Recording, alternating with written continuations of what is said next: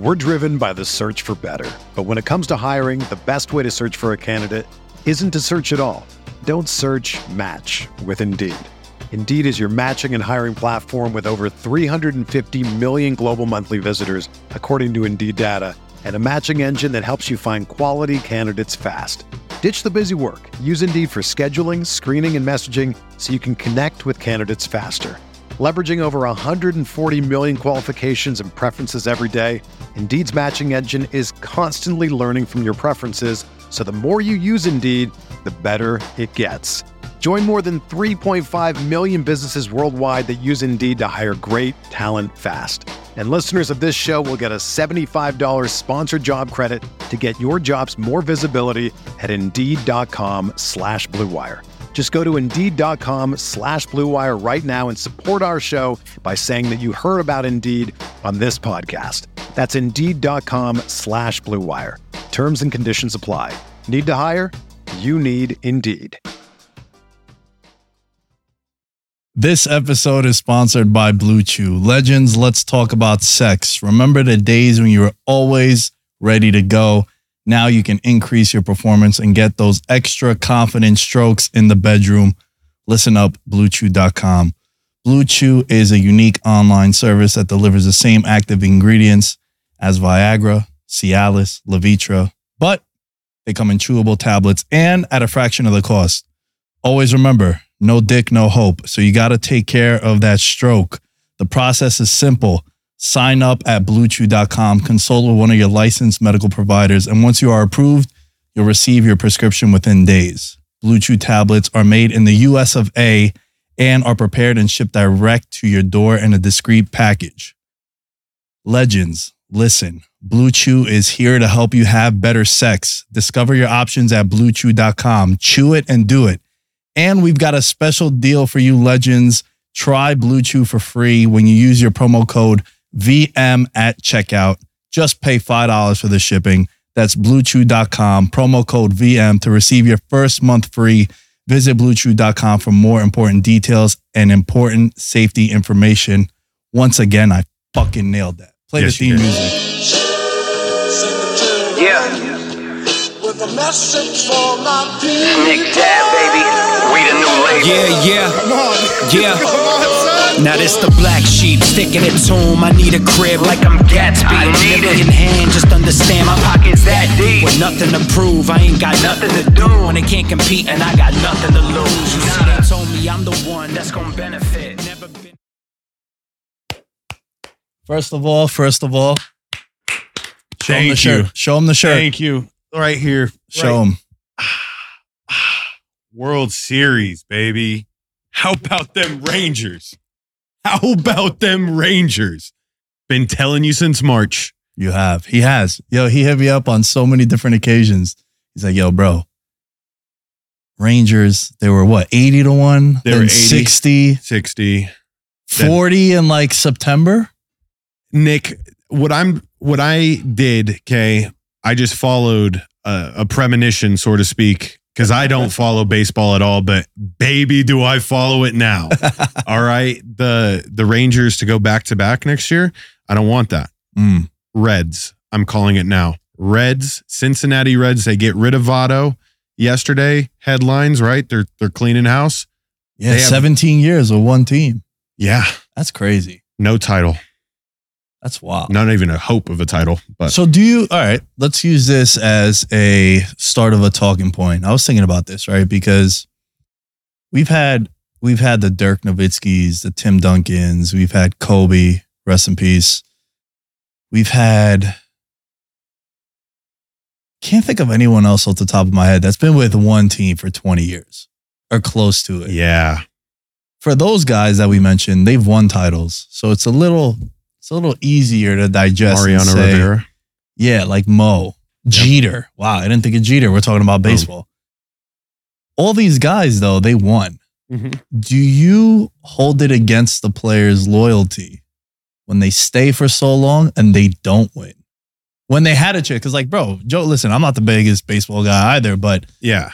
I do know that I saw this funny ass meme, and it was uh, you know those George George W. Bush memes where it's like the guy comes in when he first gets told that the planes hit the World Trade Center, and and he's he's like reading, reading the book to the yeah. kids, and it's like uh, uh, Mr. President Scherzer and Degrom are going to be in the World Series. He's like, really? He's like, for the Mets? It's like, no, not for the Mets, and it's just his face like stone cold, just shocked at it. Shout out to the Mets, man, always and forever. But Votto was a guy who, like, dude, he was a household name even for me who don't really follow baseball like that. So, do you think that's a bad thing for him to be with one team for so long? it's yeah, it's bad when you don't win a title because at a certain point, then everyone just was like, "It's you." You know what I mean? Joel Embiid can very quickly run into this situation if he overextends his visit. I don't think it happens as much in the NBA, but um, it does. It does hurt a player's overall like career outlook because Joey Votto is one of the greatest first basemen. He he makes a top ten list, that's for sure because he's a model of consistency. His hit, his hitting stats are there to prove it. But you can always just play the oh, what if? What if he was on another team? And that's why when you look at a player like Brady, you're like, damn, he's able to do it in two locations. It makes it all the more impressive. Or for the players that even win a, a title in the in the city that they were in, and then they go ring chase and they get one. LeBron. Yeah, LeBron is interesting. LeBron, though, like, I feel like there's a lot more to that. The organization didn't do right by him. Like, dude, if someone gives you seven years and you're not like building around him, I give you a pass. Yeah, Like Damian Lillard should have left long, long time. so ago, long ago.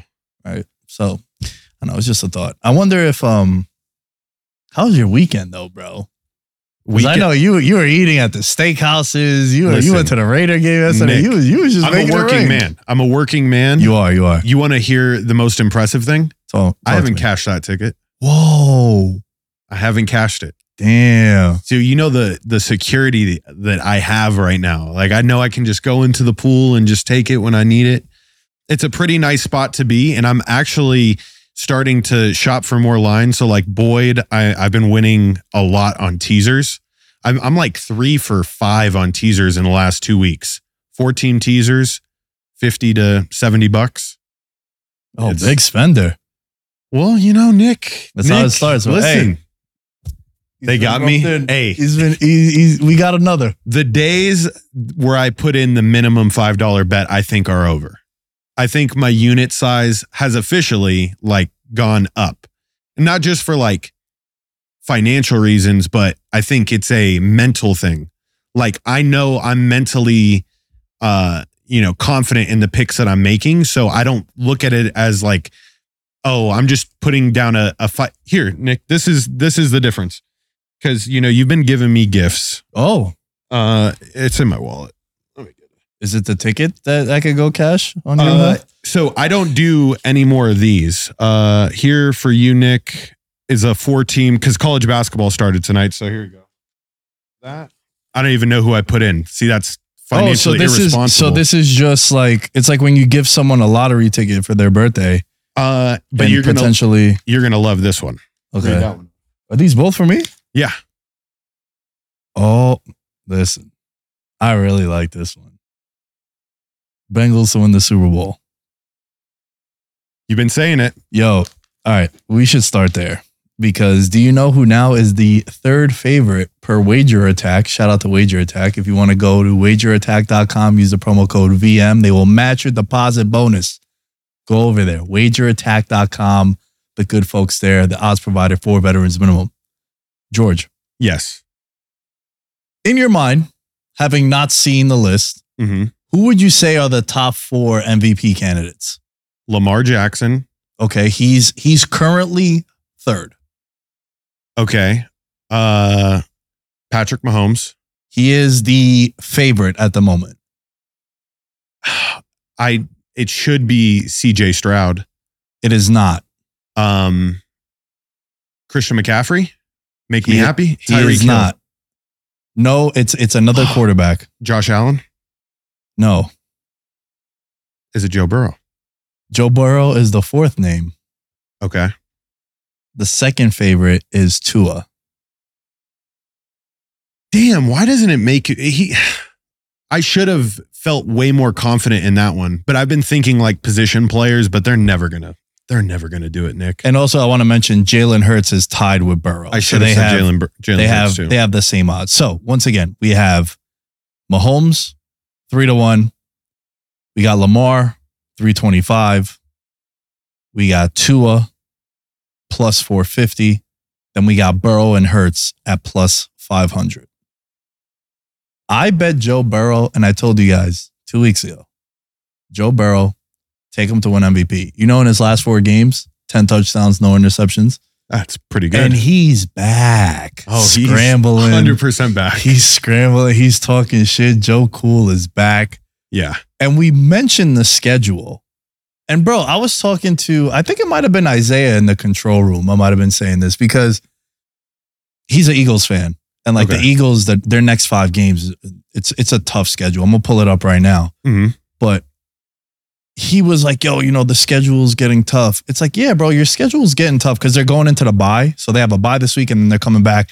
And they got the Chiefs on Monday Night Football. Then they play the Bills, the Niners, the Cowboys again. And then they go to Seattle. They're frauds. Don't worry about them. But yes, tough schedule. Yo, tough schedule, but also Philly's elite. Oh yeah. So it's not like all these other teams are looking at it like, oh man, we got Philly. We're going to eat them up. It's like, no, bro, they got to play the best team probably in the league. So whenever I hear people say, yo, the schedule is tough, oh man, it's going to be wicked. Like, yeah, the Bengals schedule is hard, but they're on a four game winning streak. They're elite. Yeah. Burrow is healthy. At Their a certain defense. point in time, everybody's good. Yeah, and also the teams that we're backing are good too. So if you're an Eagles fan, you're a Bengals fan, your next five games are rough, but also like, bro, you're look, you're playing the Texans at home if you're you're the Bengals. Then you play on Thursday night football, you play at Baltimore. Then you play home Steelers, at the Jaguars, home Colts. Bro, all those teams are looking at it the same way, saying, fuck, we got to play the Bengals Yeah. all those teams are saying, fuck, we got to play the Eagles. So just in general, like I always hear that shit that a team has a hard schedule, but if it's an elite, it's not the Giants running into this. Right. It's not the it's not the Saints where you're kind of well, the Giants are definitely The Colts also have a very easy ride Right. towards the end here. Um, but yeah, no, I mean, you talked about it earlier how they tier those teams up. So the Eagles were for sure going to play dominant teams. And when you're saying it's tougher to play the Eagles or teams are like, oh, we have to play the Eagles, I think it's more so teams are, we want to knock off the Eagles. And they're more afraid to play the Bengals because the Bengals are that unsure team, you know, that everyone's saying they're they're getting the wheels turned and we all see it. The record doesn't necessarily indicate that we're knocking them off of top contention, but I, I give it two weeks and it's flipped, and everyone's like, no, I'm circling the Bengals so that when we beat them, we make headlines for taking down the top dog. So I think there it's two different ways to be afraid of playing a team. Um, but the Eagles are the best team in the league right now. I think they're like they're they're the team that makes me feel most confident in uh, in their abilities from the run game to the pass game. Their defensive line is stout. There's never a moment in time where I'm worried unless they get down big. But even then, in the Commanders games, they've proven that they come back. So, do you think the Eagles are the best team in the league? That was a hell of a rant. I actually highlighted that because you're going to see this on a clip later on this week, folks. That was a good one. Thank you. Um, yeah, I think so, bro. I mean, they they're the only team with one loss. They just lost Dallas Goedert, and I think that's a pretty big loss for them. It's not a season ending, but Mhm. he's going to be out a couple weeks. They're stacked, um, and we know that they added Byard too, and it's just weird because, bro, that that Philly, that brotherly shove, the tush push, whatever you want to call it. Yeah. It's so wild because I heard Nick Sirianni talk about it. How when they step on the field, it's first and eight Wow. because they just know that they have Yep. something in the playbook that, bro. I saw. I, we went to the Giants game yesterday. They tried it three times. And it didn't work, no. they tried it. Three. Bro. It was. It's so fucking bad, Nick. Yo, it's, it's terrible. so if- bad. unless it's your, unless it's the Eagles, it don't work for any other team, bro. It's so wild. So they they step on the field and they say, "Yo, it's first and seven. It's first and eight. And it's just wild to think Yeah. that they have that play that is so unstoppable. And even if you stop it once, chances are, bro, nine out of 10 times they converted 93% of the time. Yeah.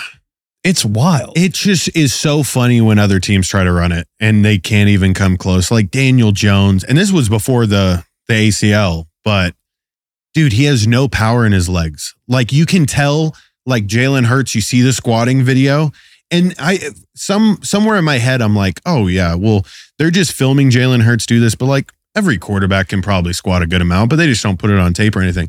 No, no, they no. NFL quarterbacks are not squatting like how Jalen Hurts is squatting and fucking driving through people. Who's stronger, Jalen Hurts or Josh Allen? Probably hurts. I would say Hurts too. And it's like you you you think of Josh Allen and you think power. I don't know.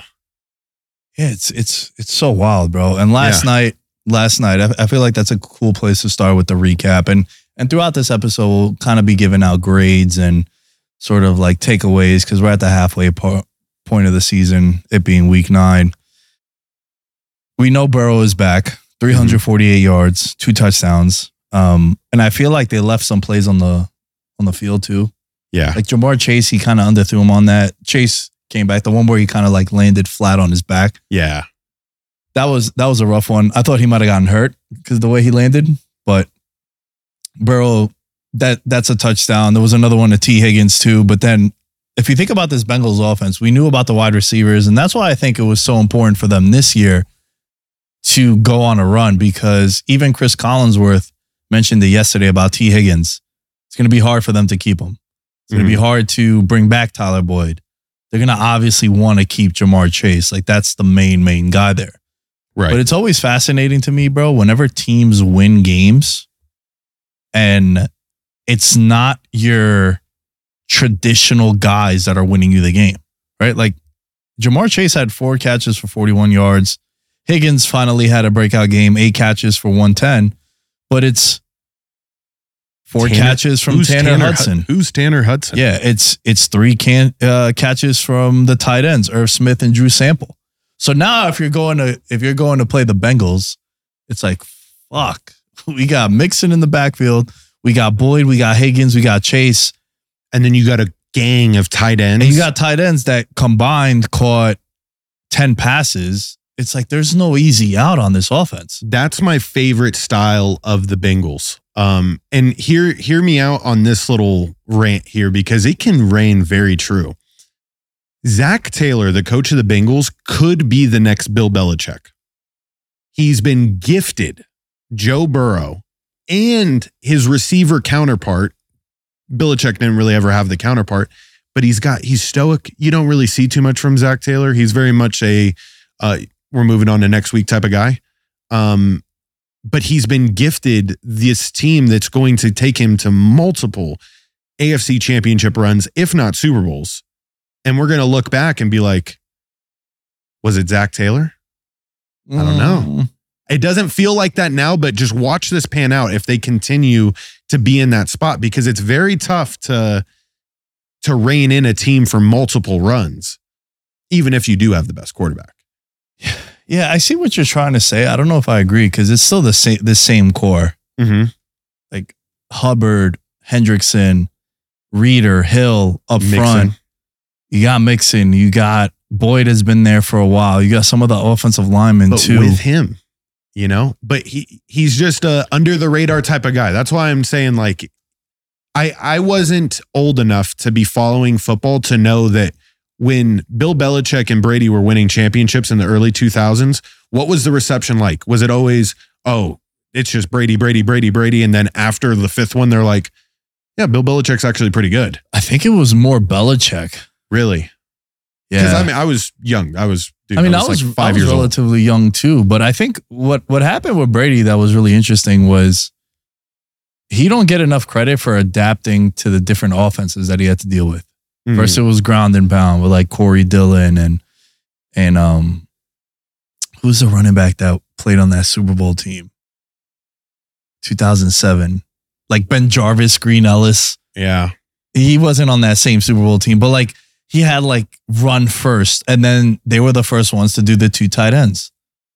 Mhm. And then a little bit before that, before the two tight ends, I should say, was the slot guy. Like everyone, yeah, everyone had it. Like Brandon Stokley was a slot guy, but really a slot guy that could catch hundred passes, like a Wes Welker type. yeah, And then from there, you went to the two tight ends, and then after that, it was let me have two slot guys, Amendola, uh, Amendola and Edelman. So he was able to change up the offenses over and over again. And I feel Yeah. like after the fifth Super Bowl, when he started having the numbers, yeah. like actually it's the fourth Super Bowl because remember there was like a decade Mm-hmm. where they didn't win a Super Bowl from 04 to 14. They didn't win a Super Bowl. And they lost two to the Giants, by the way. Ho. Hey, Uh those those years there was where he was starting to have the numbers. hmm So he's putting up 4,000 yards, 30 touchdowns. And that's where the conversation started about, yo, maybe it's Brady. And and now like it's definitively Brady. for That's sure. not even that's not even a discussion. But he's got the guys on the right track, is what I'm saying. Yeah. But he's not a, not a coach that's going to be making headlines. Is he a? Is his system working, so to speak? Well, I Possibly. think I think he'll he'll never get the credit because he has Joe Burrow. Yeah. And that's not a that's not a I'm sure that's a problem he enjoys having. Yeah. Because Very as long true. as Joe Burrow is healthy and as long as Bro, that's what we were talking about in, in the offseason, how Burrow is I think the most important player in the league in the sense of what it means for the outlook of the team moving forward with all the guys that want to get paid. And then also this is it's kind of a make or break year for the Bengals with this iteration of the Cincinnati Bengals with all the pieces that they have. Because then after that, guys are going to have to get paid. And they just paid Burrow. So they don't have that great luxury of not paying them yet. hmm And I think we got to show love, bro, to Lou Anarumo. Okay. His defense locks up on the Josh Allen and Pat Mahomes of the world. Do you know what Burrow's record is against those two guys? Because let's just say, yo, since he came into the league, isn't it them three? He's five and one against them, is my guess. That's exactly what he is. Yeah. His only Okay. loss has been he hasn't lost to them in the regular season, and his only loss was the AFC title game last year. Yep. And he pretty much dominates them. Mhm. Like puts up big numbers, and for the most part, the games are like both games against Buffalo were out of hand. Like it was a 24-18 game, but if you watch if you watch the game, it was not a 24-18 game. Like they were in control of it the whole time. A hundred percent. But their defense, once again, Josh Allen throws an interception. Shocker. Uh, he leads the league. Yeah. yeah, it's becoming it's becoming a recurring theme every week. Something you could bank on. But their defense is is getting hot, bro. It's getting hot. They're playing really, really well. Um, Taylor Britt, the corner. Remember, they lost some DBs and they lost guys in the in in the safety positions too. He stepped up. Pratt had a phenomenal game. Uh, Taylor Britt was the guy that had the interception, and Pratt forced a fumble on uh no, Knox. No, not Knox. The other tight end, uh, Kincaid. Mm. Bro, their defense is making a lot of plays. And Hendrickson, I was talking about Hendrickson and, and Dawkins that matchup last week on the Wednesday on the preview show, and he was getting after him. He was getting after him, Hendrickson, that is. Yeah. And bro, they're I it's the the championship pedigree, even though they haven't won a championship, like they've won their conference, they've gone to the AFC title game back to back years. Yeah. Who do you think wants it more, the Eagles or the Bengals? Because they're both in the same spot. Well, I hope both of them go to the Super Bowl, honestly, because I got that 42 to 1 that I talked about a couple weeks ago.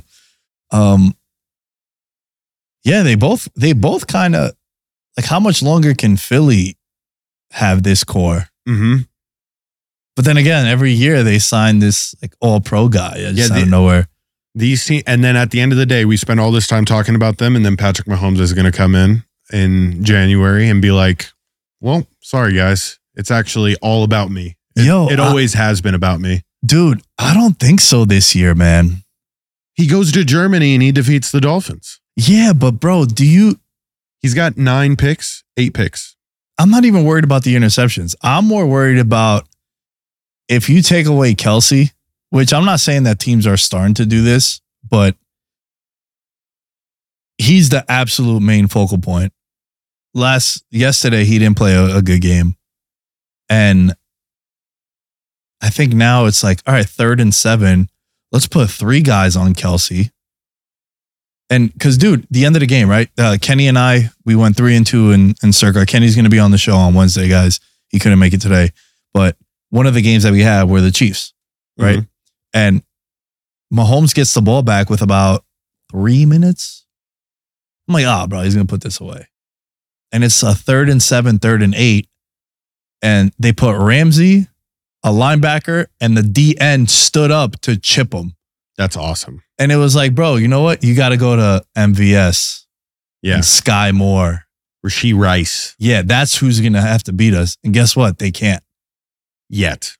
I don't know, bro. I feel like you don't trust anybody but Kelce. You know who's their best receiver? It's Travis Kelce. Kadarius Toney. Yeah, Mr. Hamstrings.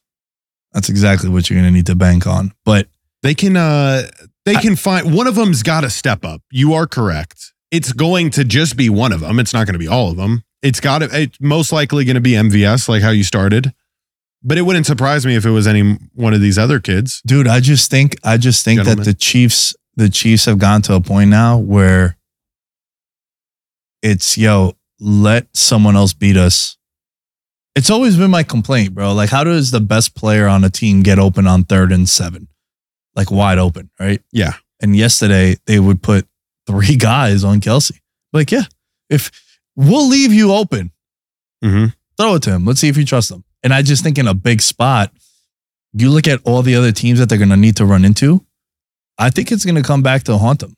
I really do because Cincinnati, he has no fear to throw it to anybody. He trusts all those guys, especially if these tight ends get into the mix. Yeah, it's dangerous. And then Hurts trusts everyone on that team. Mhm. Smith and AJ Brown, and when Dallas Goedert gets back. And then you're looking at Baltimore. Lamar, I feel like trusts his receivers way more than the they Mahomes trust trusts. them. I think then the those receivers trust themselves. But yes, Yeah, yeah, yeah. But Like- I mean, that's that's more a, a play on the quarterback. Yeah. There's a there's a certain level of you don't want to let Patrick Mahomes down. And I guess when we were uh we started with uh, the Bills and the Bengals, those are two teams that I think are Opposite directions. going complete opposite directions. Bengals peaking, but here's the thing: even though the Bills are going way off in la la land, like what are we doing? If the Bills go on a two to three game winning streak towards the end of the year, I'm for sure buying stock because I think they're a team that if they get hot at the right time, they can put up like 40 point games. And that, you know, that aspect alone makes me hopeful in what they're able to do. Yeah, So- I, I I see what you're saying. I don't know if I agree, bro, because I think they have a they have a late bye. They're a team that I think would benefit from having a bye week now. Oh, yes. Like their their bye is going to be in between um weeks 13 and, and 15. Um and like their schedule, right? The Bills, they play Monday night football against the Broncos, and they play the Jets, then they play the Eagles, and then bye week play at Kansas City, home Cowboys, at Chargers. You got some like you're gonna play a stretch there where you're gonna play four Yeah. really good quarterbacks. They they will beat the Chiefs coming off that bye week, even though it's in Arrowhead, and that's going to be the game where everyone's like, "Oh, do we start taking the Bills serious again?" Yeah, they've beaten them the last couple of years in there. And it's a money spot. And you know what's crazy? It's always been from when they on. played when they played that that wild ass game. Oh no, actually it was before the wild ass game. When they played the AFC title game and Stefon Diggs was on the side like watching them Yeah. all celebrate. The next year they played in in Arrowhead regular season. They beat them. And then guess what happens? They lose to like the Jaguars or the Jets and it fucks up everything for Buffalo and then they have to again in the playoffs go to Arrowhead. Yep. And then you have the 13 second Kelce to Hill, Oh. uh, Mahomes to Hill that Yep. wins the game for Kansas City. And then last year they went into Kansas City and they beat them. And then they did, it didn't even matter because they had home field against Cincinnati and they blew the doors off them. Love that spot. I'll, yeah, I'll, never forget that spot. Yeah. Bengals plus six in Buffalo. All the offensive line issues. Oh, what an amazing read. but dude, can I give you a hot take? Yes. I don't think Buffalo makes the playoffs. That is that's at a five and two record here. Five and four. five and four. Um, when you're looking at potential wild card spots because I'm assuming in in your scenario, obviously Dolphins win. I don't think you have the Jets or the Patriots winning that division. So Dolphins win the division. Now, are they better than the Colts? Are they better than the Raiders? Are they better than potentially the uh oh shit, what team was I about to say? Texans. Oh damn, that's danger. Chargers is what I was gonna say. Like maybe the Chargers wake so up yo, you you mentioned all the teams you mentioned are not the teams that I'm thinking about. for wild card spots. The the AFC North. You think everyone's gonna make it? I yeah. Remember in the beginning of the year on the previous show we were talking about the AFC North. They've never had in the in the last 35 years the combined win totals in the preseason for the AFC North was the highest projected of any division in the last 35 years. Wow. So all of them had a win total of like nine or higher. So the combination of them was 41 and a half wins, which was the most in the league by like three and a half wins. And dude, you're looking at it, right? Ravens seven and two, Steelers five and three. Who the fuck knows how that's happening? It's the wildest, Yeah, that's the shocking. wildest team in the league. Browns five and three, Bengals five and three. I think all four teams can make the playoffs. And then you got Kansas City. All right, so you have those four teams. You have Kansas City winning the division, and then you got Miami winning their division. And then obviously you got the Jaguars winning the South. So, dude, I think I think Buffalo, the injuries on defense are starting to pile up. Milano is a massive, massive loss for them. yeah. And I just think that Buffalo's not not going to be a playoff team, bro. I don't think so. And and their schedule, I'll read you the schedule for the rest of the way. I know I just told you they got home Broncos, home Jets, at Philly, at Chiefs, home Dallas, at Chargers, home Patriots, at Miami. Pretty tough schedule, bro. Yeah. I mean, what's the them on wager attack? Maybe we can look at some point in time for them not to make the playoffs. If that's at, you know, plus money right now. Be a good time to take it. I don't I don't see how it would be. It's probably like minus 130. Well, I'll tell you this: they're plus 250 240 to win the division now. This is a team that was favored coming in, Mm. and they don't have to miss the playoffs at the moment because the rest of the games, like the week isn't over, right? Because Got like you. the winner of this game, it's going to skew the odds for whatever happens moving forward for Buffalo and all these teams.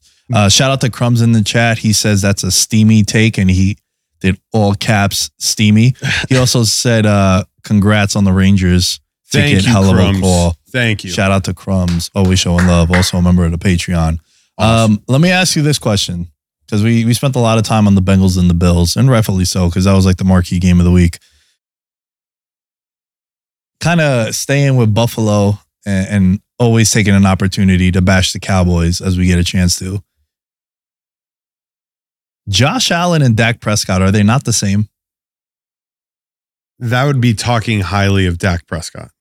Yes. But here's what I mean about that. When's the last time that both of them delivered in a big spot? Yesterday was a big spot against Philly. Yeah. And and yo, he played he played he, He- played well. Yes. But what I mean is, bro, both of them, like Joe Burrow, don't do dumb shit. Yes. Right? Jalen Hurts, he don't really do dumb shit.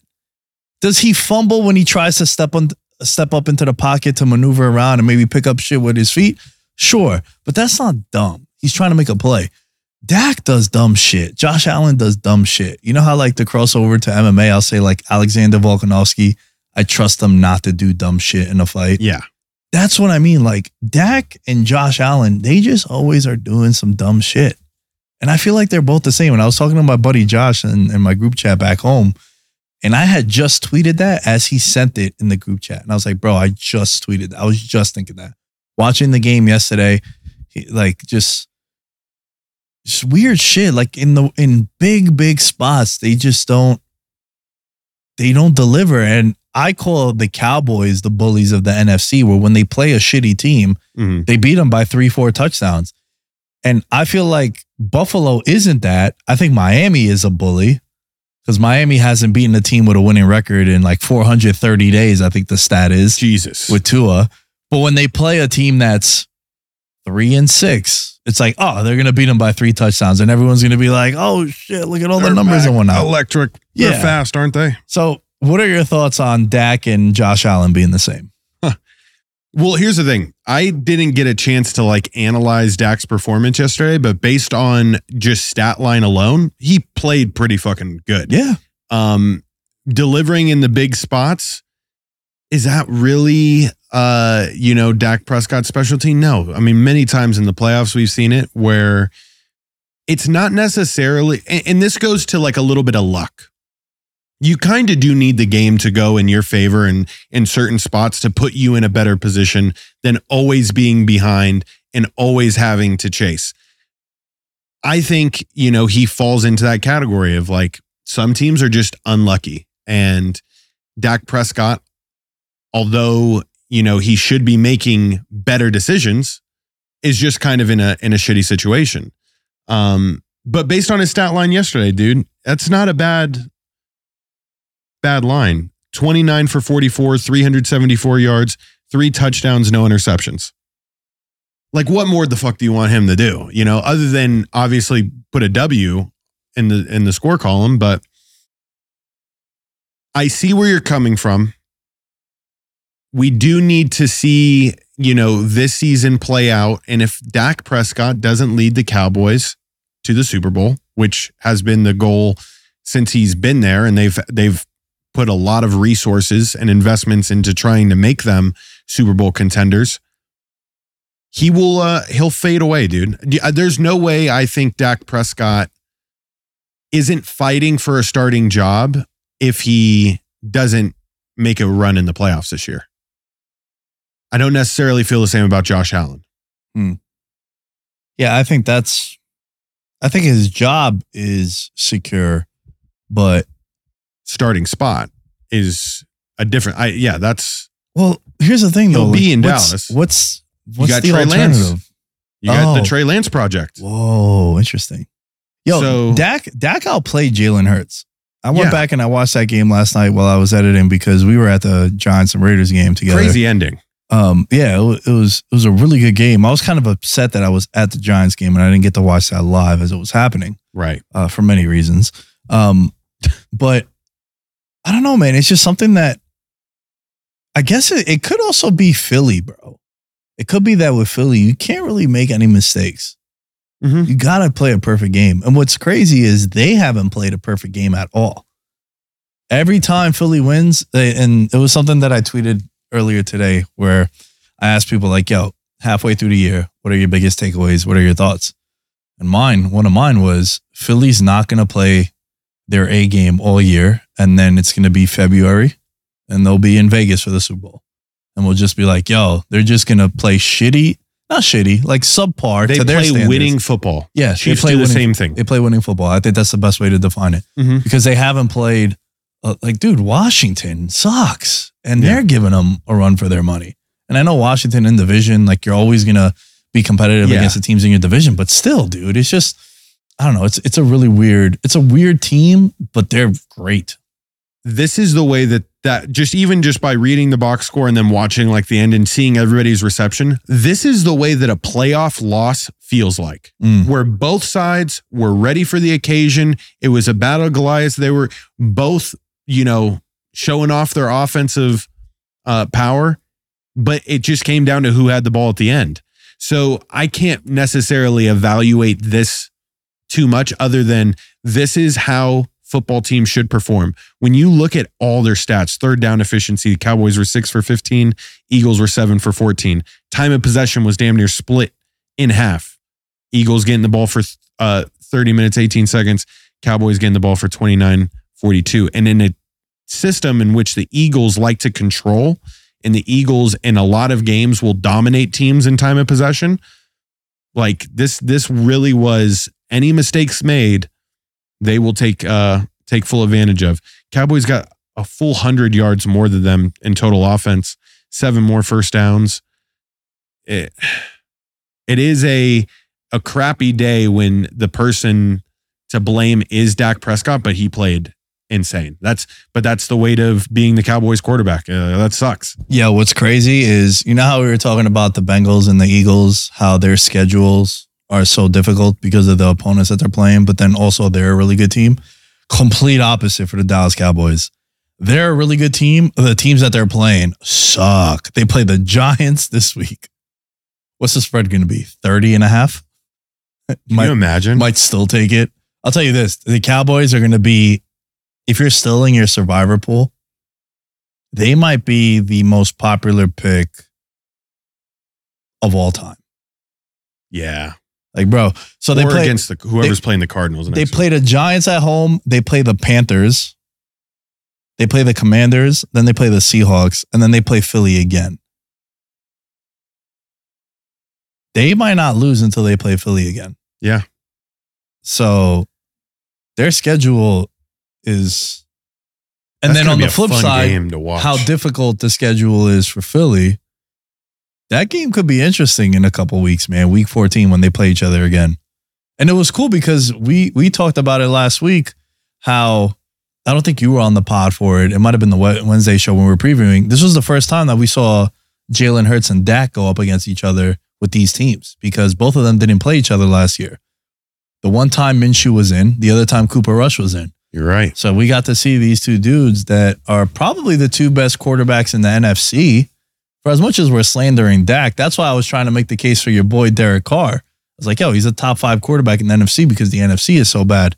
I love that you rolled your eyes, but I I feel like we should talk about the Giants. We should. We should talk about DeVito. Hey, get that motherfucking Tommy DeVito in it. I was I was being belligerent at my seats yesterday. I was I wanted to get a DeVito chant started. so I ran into Didn't George yesterday, and uh, shout out to George. He was wearing the VM bomber. jacket, which you can get at merchandise.veteransminimum.com is where you can go and get that. I went to the game with three of my friends that I do jujitsu with, uh, Jerry, Shane, the brothers, and uh, Dimitri. And it was their first like NFL game that they went to. I got the tickets gifted to me from a friend, which was really, really nice of them. Uh, shout out Chris. Um, so we go to the game, right? And uh, it was funny because we went to a Raider tailgate and uh, all of them got cauliflower ear. Yeah. So everyone's coming up to them and they're like, yo, you guys are fighters. You guys are fighters. You guys are in the UFC. Do you do you UFC? That's what everyone says. Right. It's, it's actually MMA, but it's, you know, do you UFC? And uh, at one point I just turned to Shane. I was like, bro, just start telling them yes. They're not going to fucking whip their phones out and Google you in the middle of Right. pounding beers. Like I would have said yes if I was just, yeah, I'm fighting in two weeks, bro. Thanks. You know, like Yeah. who's gonna stop? Anyway, while all that is happening, the amount of people that came up to them and was like, yo, are you guys fighters? Oh, we don't want to fuck with these guys. This Samoan dude is like six seven, comes up to me, towers over me, and he goes, I know why you're all smiley and comfortable in your Giants gear. I was wearing my Giants hoodie. I'm like, why? He's like, you got your bodyguards with you. It was just them right next to me. I was like, yeah, bro, I'm gonna let them fight for me. He's like, yo, I'm not messing with these guys right here. So that was Ah. that was pretty cool. That was pretty fun. So I had a great time, man, at the at the stadium. I'm it, glad was you a, did. It was a really good time. I didn't. Here's the thing: when my teams suck, it doesn't upset me when they lose. Mm. Does that make sense? Yeah, yeah. I'm, you I'm were pretty, expecting it. I'm pretty honest and logical with my teams. I don't go into every year like this is the year, is Super Bowl. Like, nah, I'm I'm Yes. pretty self-aware with my teams, right? If the Giants were six and two and they lost, I would have been like, fuck, man, that shit's whack. yeah. But when there's no expectations, when I'm already watching more college football than ever before because I'm trying to see one of these quarterbacks, you know, the way it's projected, they're projecting the Giants to have the number one pick I know. And here's the thing. because they have they have more wins than the Panthers. I think the Giants are the worst team in the league. I think they are undoubtedly the worst team in the league, and they might be one of the worst coached teams in the league too. And this is coming from a guy who I said outside of Stone Cold Steve Austin, Brian Daboll is my top two favorite ball dudes on the planet. Love Brian Daboll. I still like Brian Daboll, but it seems like he might have lost control of the locker room and the team. yeah. And it's just right now, I think they're the absolute worst team in the league. And they're they're also not fun. That's what I was telling the guys yesterday too. I was like, dude, There's no stud player that other than Saquon Barkley that you're like, oh wow, this is enjoyable. Like Yeah, even on a bad situation. or like, all right, the Texans are a bad example because they're four and four. But if the Texans, like, at least the Texans are putting up thirty points a game sometimes. Like they have C.J. Stroud. Mm. They're fun. They're at least putting on a show. They're making it entertaining. Like if the Giants were losing all these games, but you know they were they were a top ten offense, and it's just one of those things where oh you know last year they were amazing in one score games. This year it's just not going their way. I'd feel completely different. But dude, they're unwatchable. It's terrible. It's a terrible watch. They're not fun. They're not entertaining.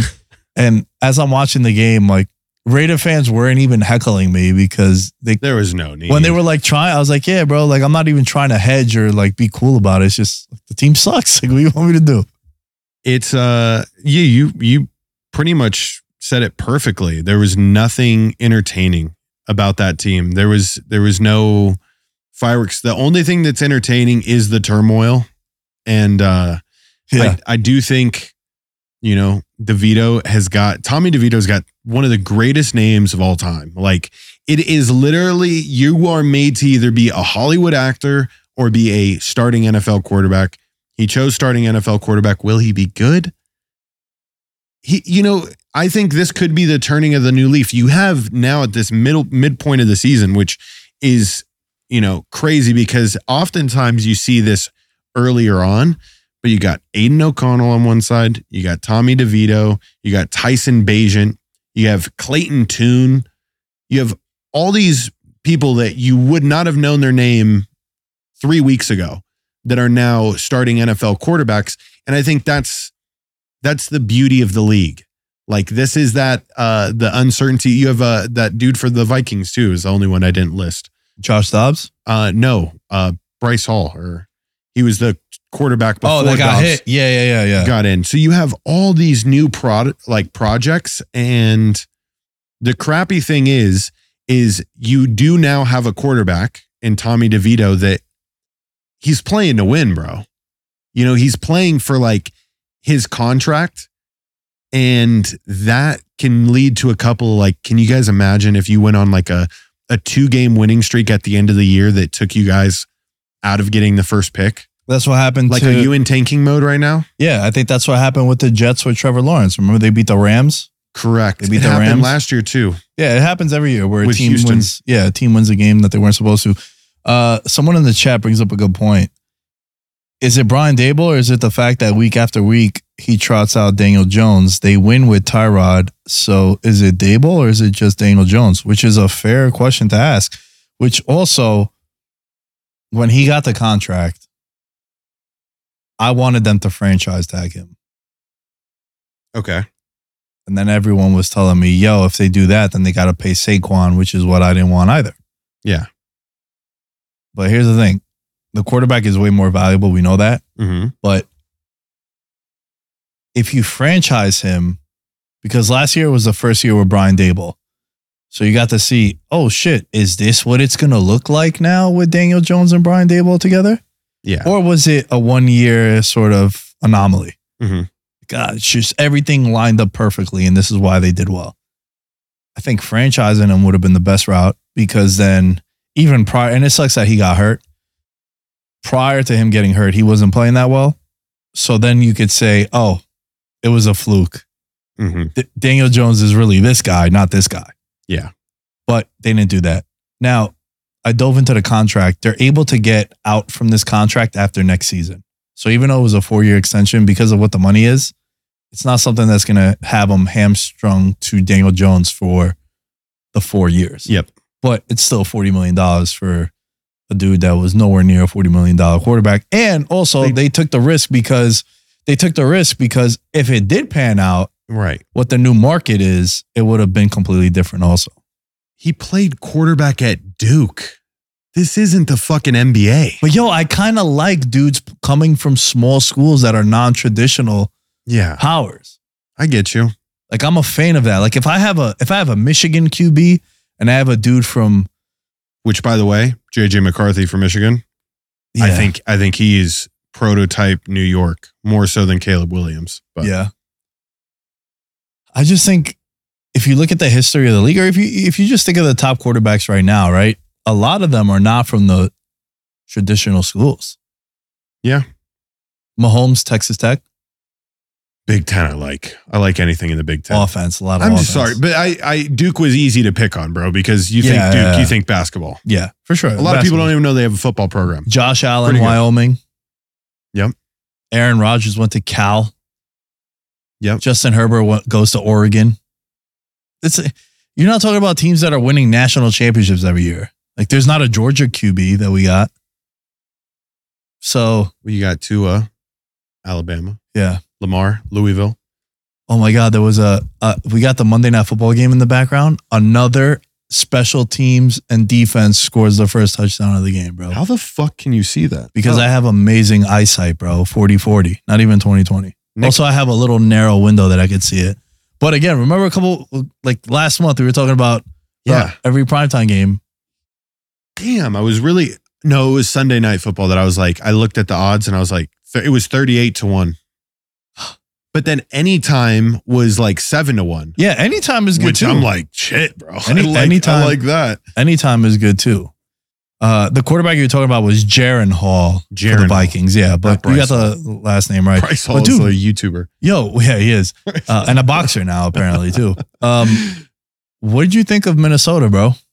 Is I- this is this a good Minnesota win or just a classic Atlanta Falcons loss? Oh my god, yeah, no, it's both. It's both. I love when quarterbacks come in with no expectation. Mm. It's got to be the coolest feeling in the world. Like think about this. His first two drives, Josh Dobbs, safety and then a strip sack fumble. So, he went from two of the worst things you can possibly do as a quarterback in a place remember like no expectations.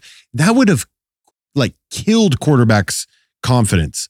But this dude doesn't know any better, right? So he just gets to go on out there trot out and he he was uh sent a lot of blitzes. And when you have a quarterback that is new to a system you can't necessarily make it easy on him. Like Josh Dobbs is an athlete.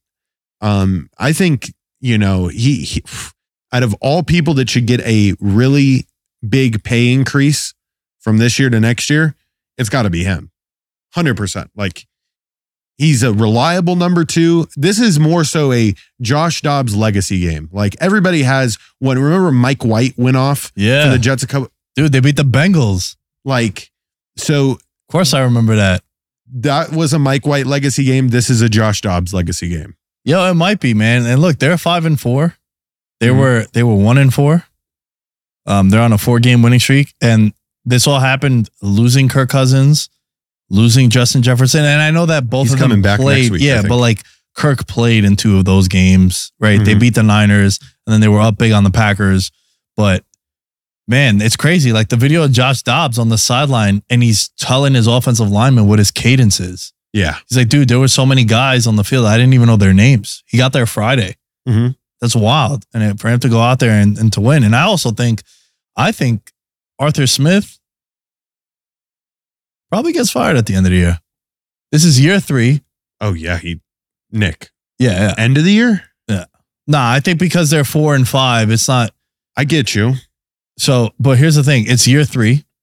I think it's starting to get, but uh, it's gross losses, Nick. yeah. It's, it's not. It's not like oh wow that we we were just like on the receiving end of their best day. No, it's like bro, you got the ball four times in the fourth quarter versus the Commanders, and you couldn't score a fucking touchdown. it's it's Like- gro- it's gross and it's also weird football because they've spent first round picks on a running back and a tight end, right? Generational talents for both.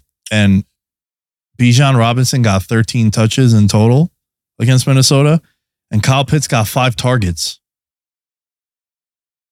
What are we doing? What are we doing? Yeah. Drake London didn't play yesterday. I understand that. But man, what it's weird. Like the quarterback position is very ugly. I like Heinicke. I think he's the he's a But yo, Heinicke, Heinicke is cool for a game or two. Yeah. When he's the keys to your franchise, I don't know if that's what you want. And I think I think that loss, it's more of a loss on Atlanta than it was a win for Minnesota, but a hell of a story for Josh Dobbs. Look, he ran for 66 yards.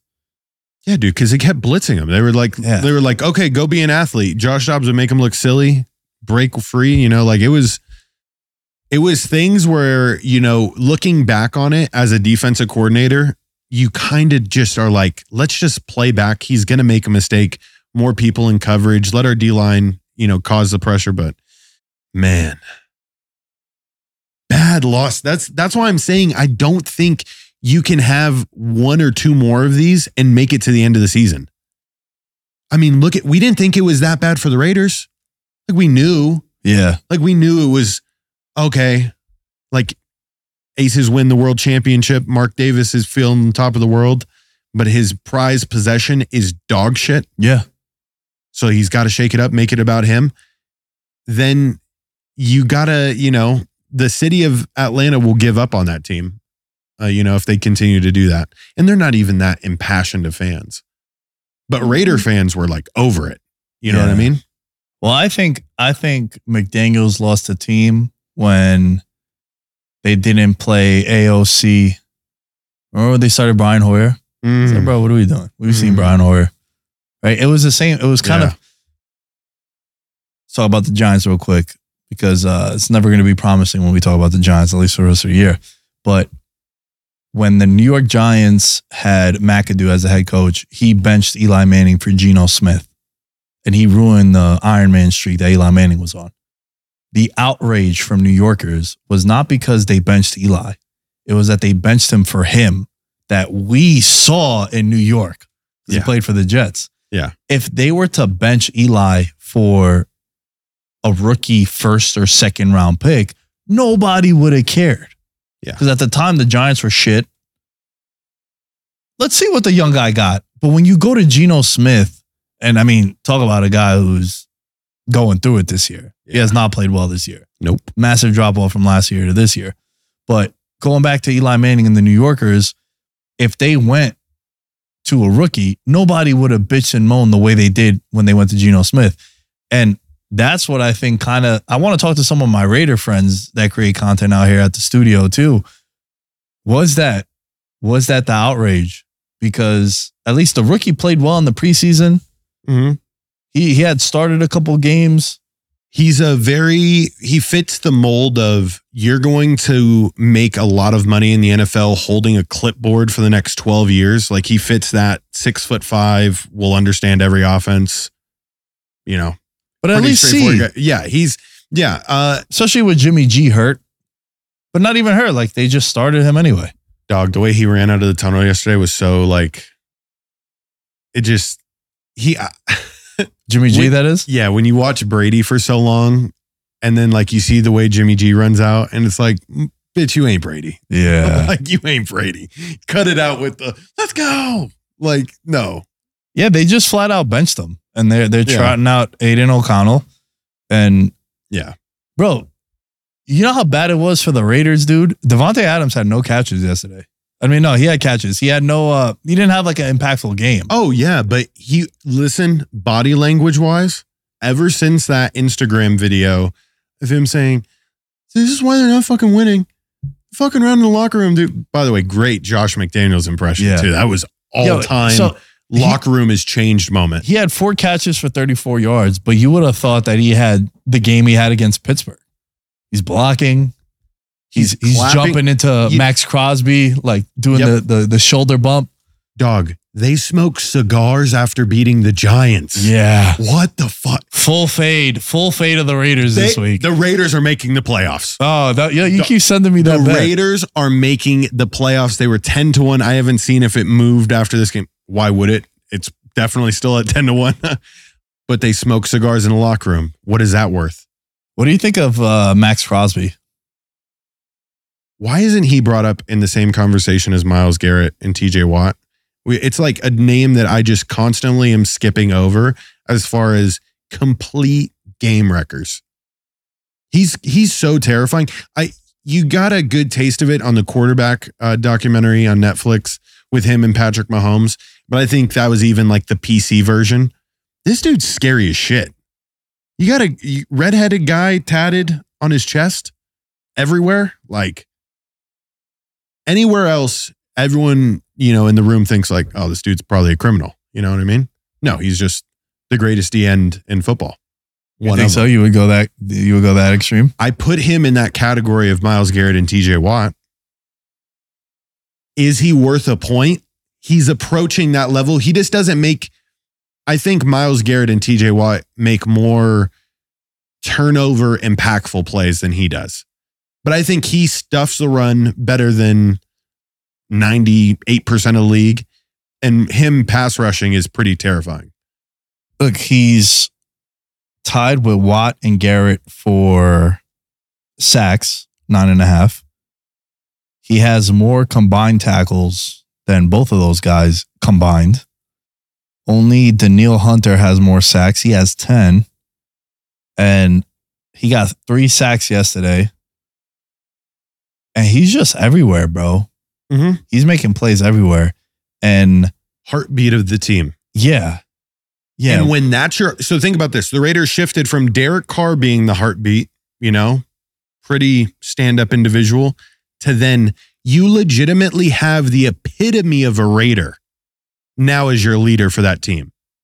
Because it's not necessarily Josh Jacobs. Josh Jacobs kind of he it could be, you know, if Josh Jacobs was a little more vocal, but Maxx Crosby is the one that you see on the videos.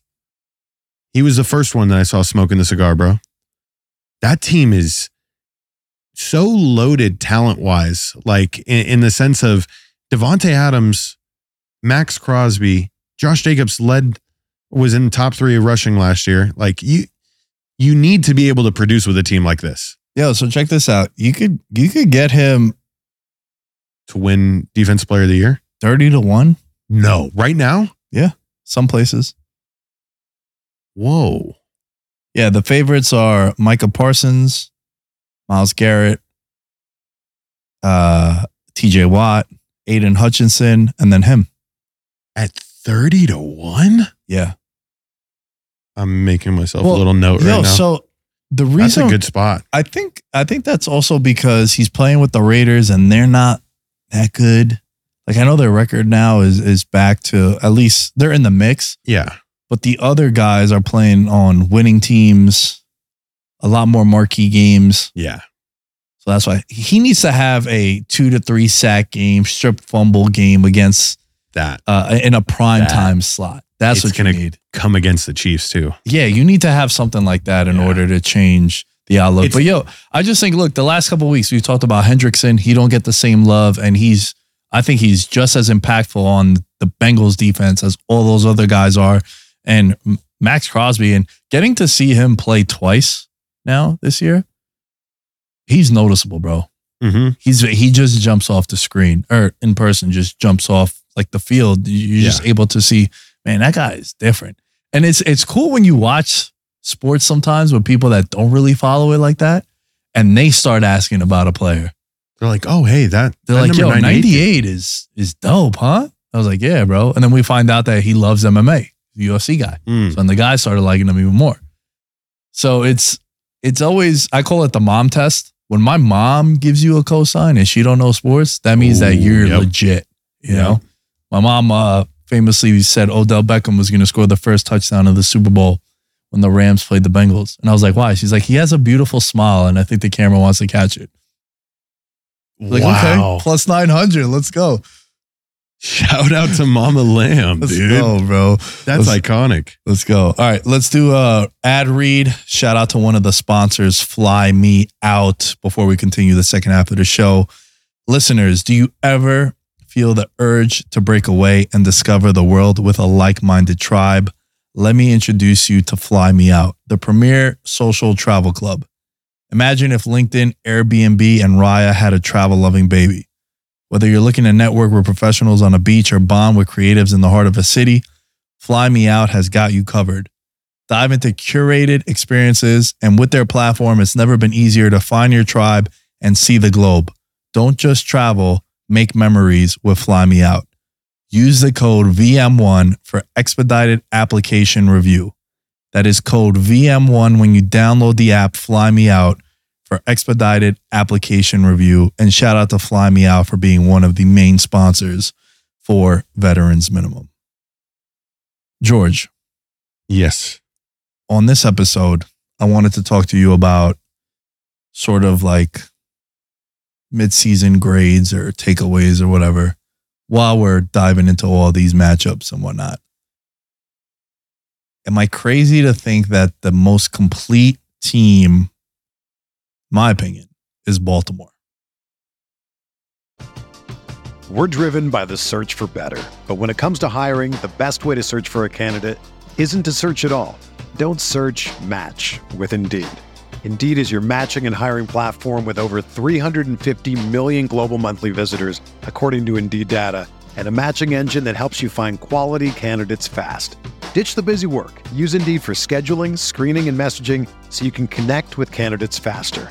Leveraging over 140 million qualifications and preferences every day, Indeed's matching engine is constantly learning from your preferences, so the more you use Indeed, the better it gets. Join more than 3.5 million businesses worldwide that use Indeed to hire great talent fast. And listeners of this show will get a $75 sponsored job credit to get your jobs more visibility at Indeed.com slash BlueWire. Just go to Indeed.com slash BlueWire right now and support our show by saying that you heard about Indeed on this podcast. That's Indeed.com slash BlueWire. Terms and conditions apply. Need to hire? You need Indeed. No, I've heard a lot of people like stewing on on Baltimore and their their ability to like make statement wins, which now they have a one against the Lions and now they have another one against the Seahawks where you get to see that side of Lamar Jackson that made us so excited about the way that he plays and he leads the team. You needed to see OBJ finally do something.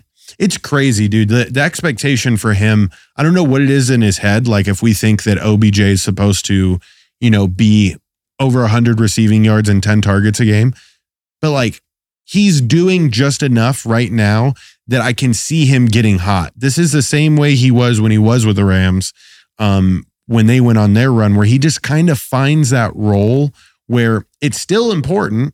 He can still pop off. And I, I think OBJ on a slant route is still one of the scariest open field runners. I put him in the same category as like an AJ Brown on a slant where I can just see these guys, you know, explode. The defensive side is very solid. I told you at the beginning of the year, they have two of my favorite linebackers, and they are the fastest linebackers. They may not be the the biggest, but sideline to sideline, nobody Three in- downs too. dude. Yeah. Yeah. Like they're they're an all-around great team. And here's the thing, they're led by a coach that's been there and that is confident in what his team is starting to do. They're they're running a lot more of their three tight end sets, which I'm a fan of, similar to the Bengals. So you're not crazy in saying that, Nick. And it, it, it makes me happy because I have the Lions to defeat the Ravens in the Super Bowl on an exacta. If I hit two crazy fucking futures this year, um, I don't know. I'll I'll maybe start buying lottery tickets. Dinner is definitely on you if that happens. That's true. 100%. Their wins this year Texans, Bengals week two, Mm-hmm. lost to the Colts in overtime. Stupid loss. Very dumb loss. It This could be the W2, WTF. Yeah. Every year there's four or five. You're like, how the fuck did Buffalo lose to the Jaguars as a 15 point favorite? Mm-hmm. How did the Bengals lose to the Jets with Mike White? Mm-hmm. every year there's games like that.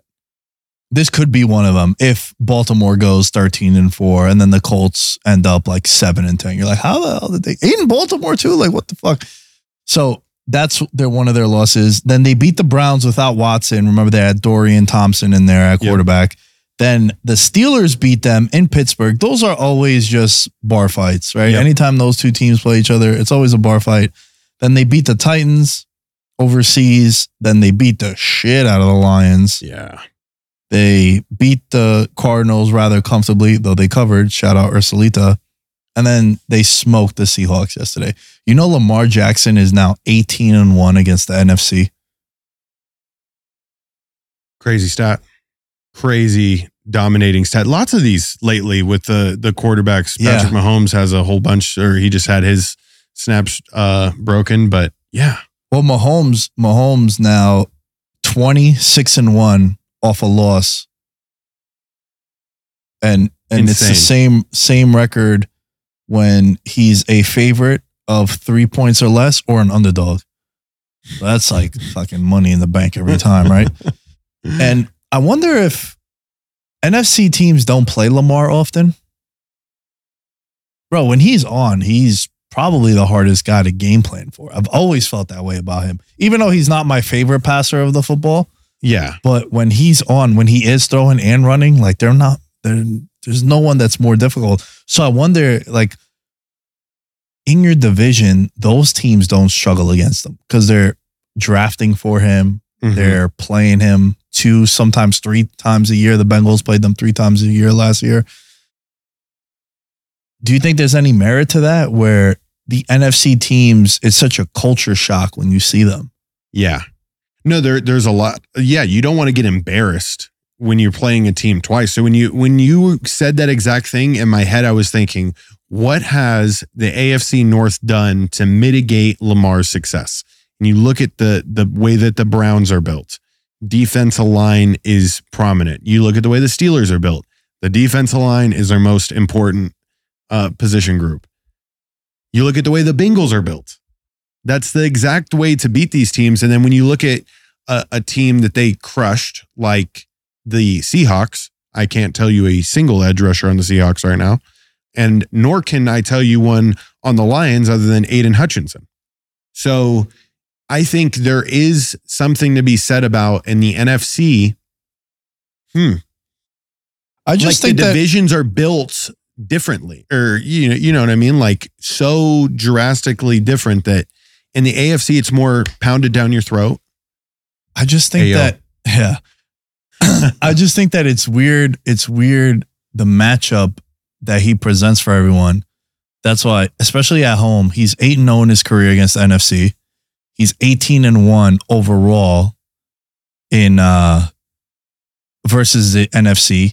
And his only loss is against the New York Giants last year. Mm.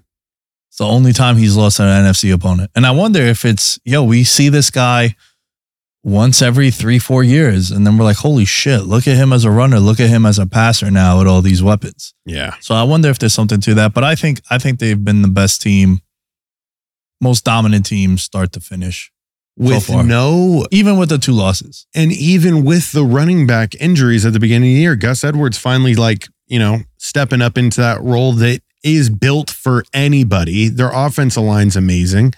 They're they're a team that it it really feels like uh the the old school Patriots where it's just like it doesn't really necessarily matter who's back there.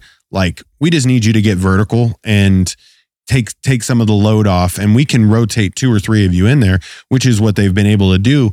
I thought they were going to make a move for a running back at the uh at the deadline, but they stayed quiet.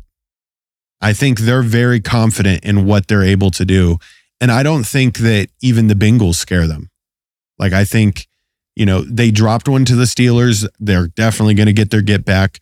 But do you really see the Ravens losing more than two games the rest of the year? Let's look at their schedule and you tell me. All right, they got at they're playing at home versus the Browns, at home versus the Bengals, then at Los Angeles. Then they're playing at home versus the the Rams, away versus the Jags, away versus San Fran, at home versus Miami, and at home versus Pittsburgh to close out the year. That's definitely screams it's going to be tough not to have more than two. You'd be lucky if you just had two losses in that stretch there.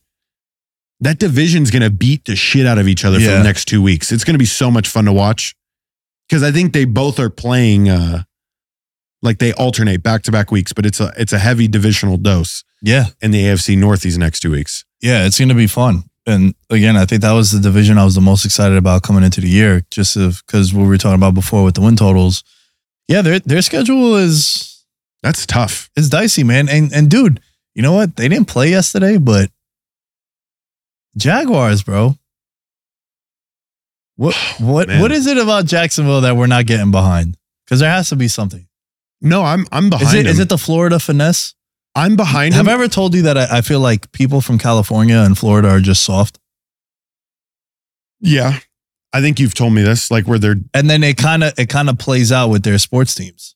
where they're just not mentally equipped for the dog, like the hard times that the season brings. It's it's not just the the season. I just think like those two places, nice weather all year round. Mm. Even their teams are like finesse based. Like the Rams, right? When the Rams won the Super Bowl, they were flash. They Yeah. traded for stars. They got mm-hmm. the, they traded for their quarterback.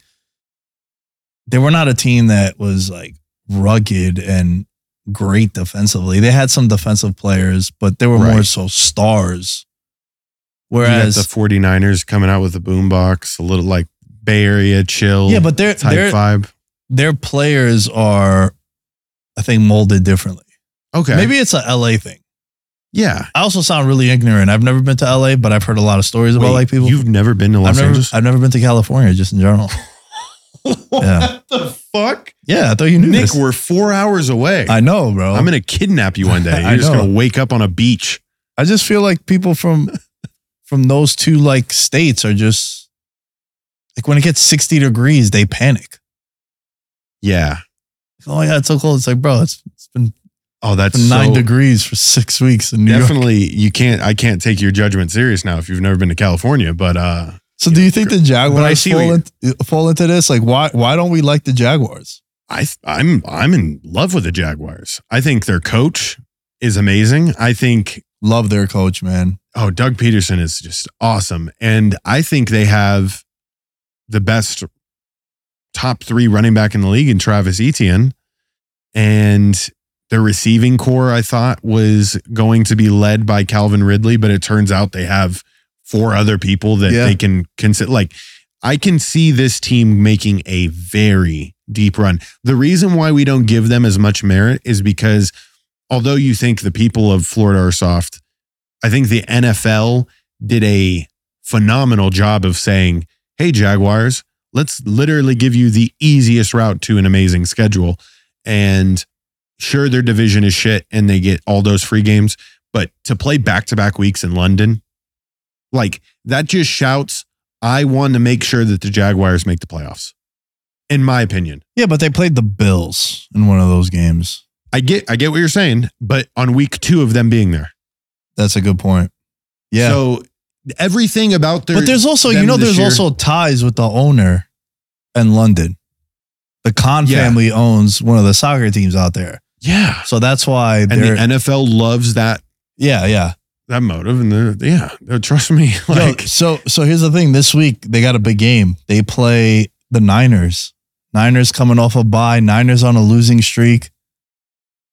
they're so- going to smack the shit out of the 49ers. You think so?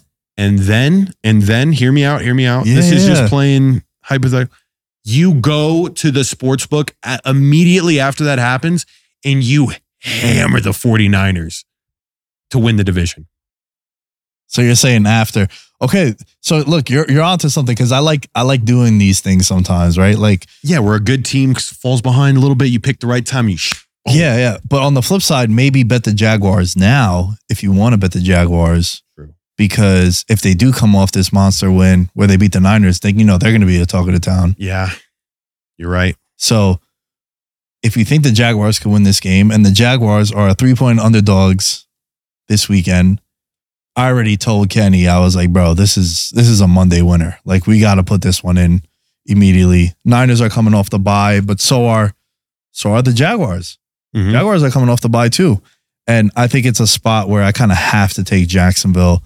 I really like that matchup for them too. And look, man, their schedule, right? We're talking a lot about schedules on the, this episode But it's important. I think it's Yes, important yeah. to, to mold the rest of the year. Home Niners, home Titans, at Houston, home Bengals. What's hilarious is one of the London games was technically a road game for them That's funny. on the schedule. So they're going to have the same amount of home games that they would have, Mm. even though playing the two games out there. That makes sense Yeah. because the Bills game, technically the Bills were the home team. Yeah. So dude, their next their next four games, home, home, in division against the Texans. They're going to want to get their get back because the Texans beat them. And then they And go then- through the gauntlet. And then the home against the Bengals. Yeah. They go through the AFC North gauntlet after that. That's you know, it's constructed in a in a great way. They get all their wins in early. You start to notice like how your team performs. Like, dude, I think And- their schedule, sorry, but I think their schedule is pretty favorable. They might be the one seed, bro. Yeah. They're tied with all of them at the moment. They have the same amount of wins. I definitely think that they could be the one seed. They got to win two of those games versus those AFC North teams. They they literally go 3 weeks in a row.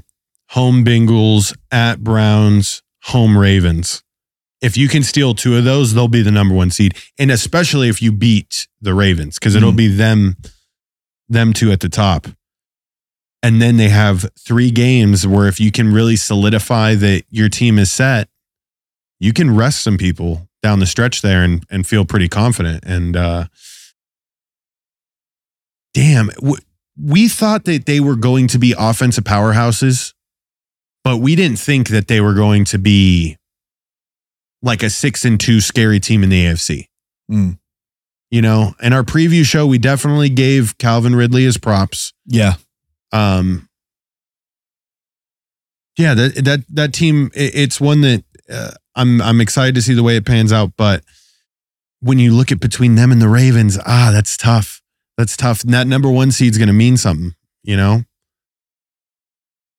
if the nfl did it the right way the jaguars will end up with a number one seed Ah, if they really have their hands in it the way i think they do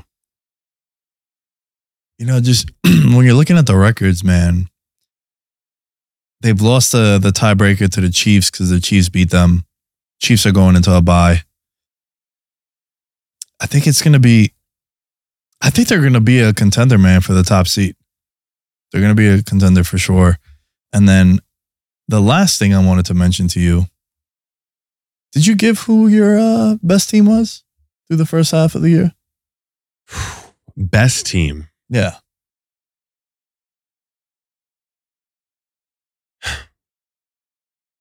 Damn, man. I feel like we've covered we've covered a lot of the teams that I feel are the best. I th- I, I do feel the Eagles at this moment in time are the best team in the league. If we're gonna look at a team that like absolutely shocked me because like I predicted it, it didn't have to come true.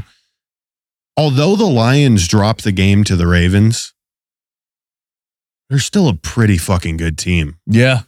Like the Lions are in that position where they're flying under the radar, very similar to the Jaguars, but they could be the number one seed in the NFC when it's all said and done. I don't know. I think Philly has actually. No, that's a good point, man. Because the Lions had the bye, so they're technically a game and a half back of Philly, the one seed. You're gonna love this schedule for the Lions. I know it's pretty fair. A lot of indoor games, right? Okay, Uh, tell me. Okay, so coming up for the Lions at the Chargers, home Bears, home Packers, at the Saints, at the Bears, home Broncos, at Vikings, at Cowboys, home Vikings. So a lot of divisional games, and their division is garbage. That's what leads me to believe that they can do it. And I love the way that this is all this all maps out for them to play the Cowboys.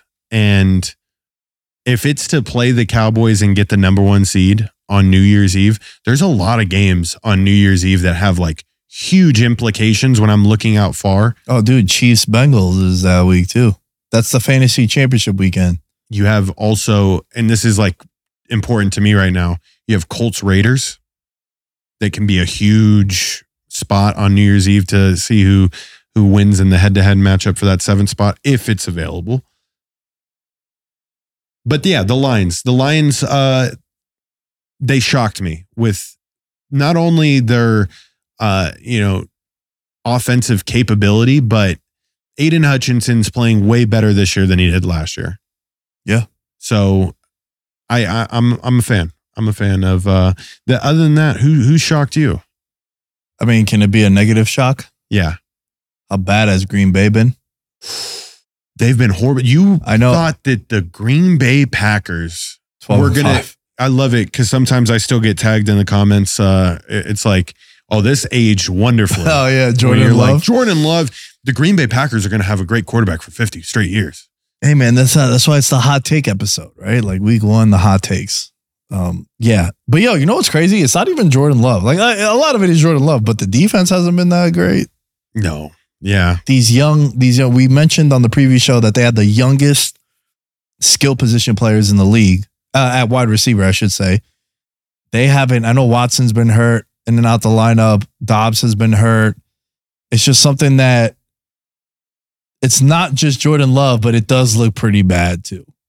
And Matt LaFleur, you know, you were talking before about Zac Taylor and Joe Burrow, Brady and Belichick. Is it LaFleur was successful because of Rodgers? it's always the player, dude. I'm always pro player. Yeah. I think it's always the player. A hundred percent it's always the player. It's the coach is lucky. I can have my system can put you in a better position to thrive, Mm-hmm. but you have to still execute for me. It is always a hundred percent the player, not the system.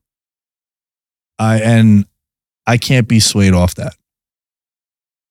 They put on a show against a really shitty Rams team. Sorry, Alex. Shout out to Alex in the studio as he's just chilling here. In a Ram shirt. They played awful. As I was putting in my teaser on Sunday night, God, Mm. I was like, this is the one time where Jordan Love's going to play decent Yeah. and the Rams are going to fuck me. And that is exactly what happened. Well, I Because think you also you also He's got only 20 points good. That's what Jordan Love is. you also got screwed because Stafford got pulled. Yeah. Like like before the game, Stafford was. Was that like, because I, I was pretty certain I would have known if Stafford wasn't playing. I think it was like the night late the night before. Are you on Twitter? You are, but aren't right? Is that your thing, Yeah. dude? I'm not a fan of his, but like Adam Schefter puts out a dope actives inactives list Saturday night. Mm. Tremendous. Yeah. If you are in the sports betting space or fantasy football, you must be following that. Just for that. Every Saturday night, it's the overnight news, the initial one. And sometimes he'll say, this guy was expected to miss during the week, but word is he's going to give it a go tomorrow in pregame warmup. At least you're like, oh man, this guy that got the the D on my fantasy roster, maybe he's going to end up playing. Right. But that alters everything, bro. Like when a guy misses time, it's not just what he's going to do to his stats and the roster. It's now this wide receiver is maybe going to get two to three extra targets. Mm-hmm. So that 37 and a half yardage prop that's been set, Yeah. That's where sometimes it doesn't adjust right away. So it's always cool if you could get ahead on the news. That's why I like building relationships with people. And it's not even like insider info, really. It's kind of just like known commodities. Mhm. that are just, they just put the news out quicker. Right. So, like following beat writers, I used to have, I don't have it anymore, but I used to have a Twitter account when I first started doing Veterans Minimum where I followed no one but beat writers and I didn't tweet nothing, but it was literally my sports following, whether it was uh, sports betters, beat writers for teams, even fans that cover the team, shit like that. And it was super helpful to gain an edge on, yo, this right tackle is not going to play. Like, who cares about the right tackle? Like, national media doesn't really care about the right tackle unless it's Lane Johnson. Right. But it was a cool way to gain an edge. on Very shit. true. Very true. I, I heard a lot about beat writers being able to help out with props from uh, Bill Krackomberger. He's like, yeah, like if you're not following the beat writers, especially in preseason, he's like, follow them in preseason so you can get the true vibe of the team. He murders preseason Oh, dude. football. I'll never forget. I had a kid that covers the Raiders, a friend of mine, uh, Andrew. He now works for he now works for PFF, but at the time he was just a freelancer, kind of just doing his own thing. He told me he's like, bro, Hunter Renfrow is going to catch 80 passes this year. I was like, no way. He's like, yeah. He's like your boy because everyone knows that I bet Clemson to win the national title the year that they did. Oh, nice. And Hunter Renfrow scored the touchdown against Yep. Alabama from Deshaun Watson. He's like, dude, your boy is going to catch 80 pa-. And then he had the career year that he had. 105 receptions or Yeah. something like that. and it was, no one was talking about Hunter Renfrow right. like that. right.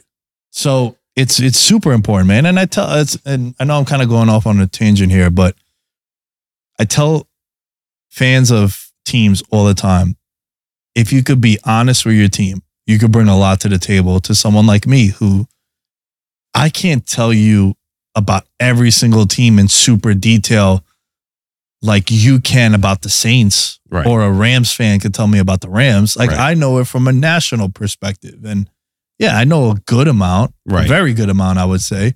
But there are certain things that pop up that, like, yo, Shaheed, Yeah. you dude. put me on to Shaheed. And now every time I'm watching him, he's making some plays for the Saints. all the time. or at least they're bro. setting him up to be successful. Yeah.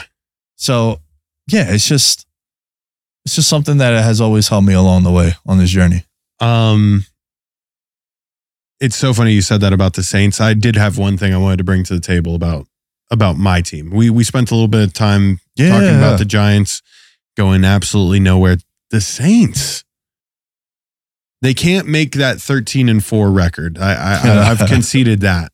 yeah. however- I'm gonna probably burn that ticket too. They are the best team in their division, and the thing that's you know shocking me is that we really do need Taysom Hill. Like Taysom Hill, after his Saints career, will have a statue in front of the stadium. You've been on this for so long. He will have it. Like I've never seen a, A, statue a is crazy, bro. I've never seen a, a, a player do what he d- does. And Nick, I thought we were underpaying him. We're actually paying him a pretty good amount. He signed a four-year, forty million dollar Dude, contract. I remember he got a lot of a lot of people went crazy over that. Yeah, A lot of people went crazy over that. with twenty-one point five guaranteed. Here's the thing: he's worth every fucking cent. We abuse him. Like, can you can you imagine how tough it is to play in the NFL? All right, this man plays five to eight positions on any given Sunday. The amount of stuff he has to remember, but at the end of the day, just be the most physical athlete. And here's the the crazy thing, Nick, and this is why the Saints will not win a playoff game. When we get to the red zone and we're like, all right, how are we gonna how are we gonna trick them with Taysom Hill this time? And that's our that's our answer to scoring touchdowns. It's so fucking pitiful. Yeah. Pete Carmichael deserves to be fired. And dude, you have weapons, bro. How does Chris Olave not have five touchdowns this season? How does Michael Thomas have no receptions last game? Yeah. But here, hear, hear me out. Hear me out. It's kind of the coolest thing to watch. When you just see Taysom Hill just bouncing from position to position, knowing that the fucking ball's going to him and he still gets six yards, that's why he's getting a statue, Nick. I, I hear what you're saying, and I'm laughing because they tried throwing with him a couple weeks ago, and he threw a pick, and I was like, "That's kind of probably why every time he steps onto the field, they're always running with him because that man can't throw." Listen, their defense, they're gonna have their defense to fall on, Yeah. and and I still think that they have they have weapons, bro. They have So a we lot have the hope. We have the hope of like we can put up 40 points.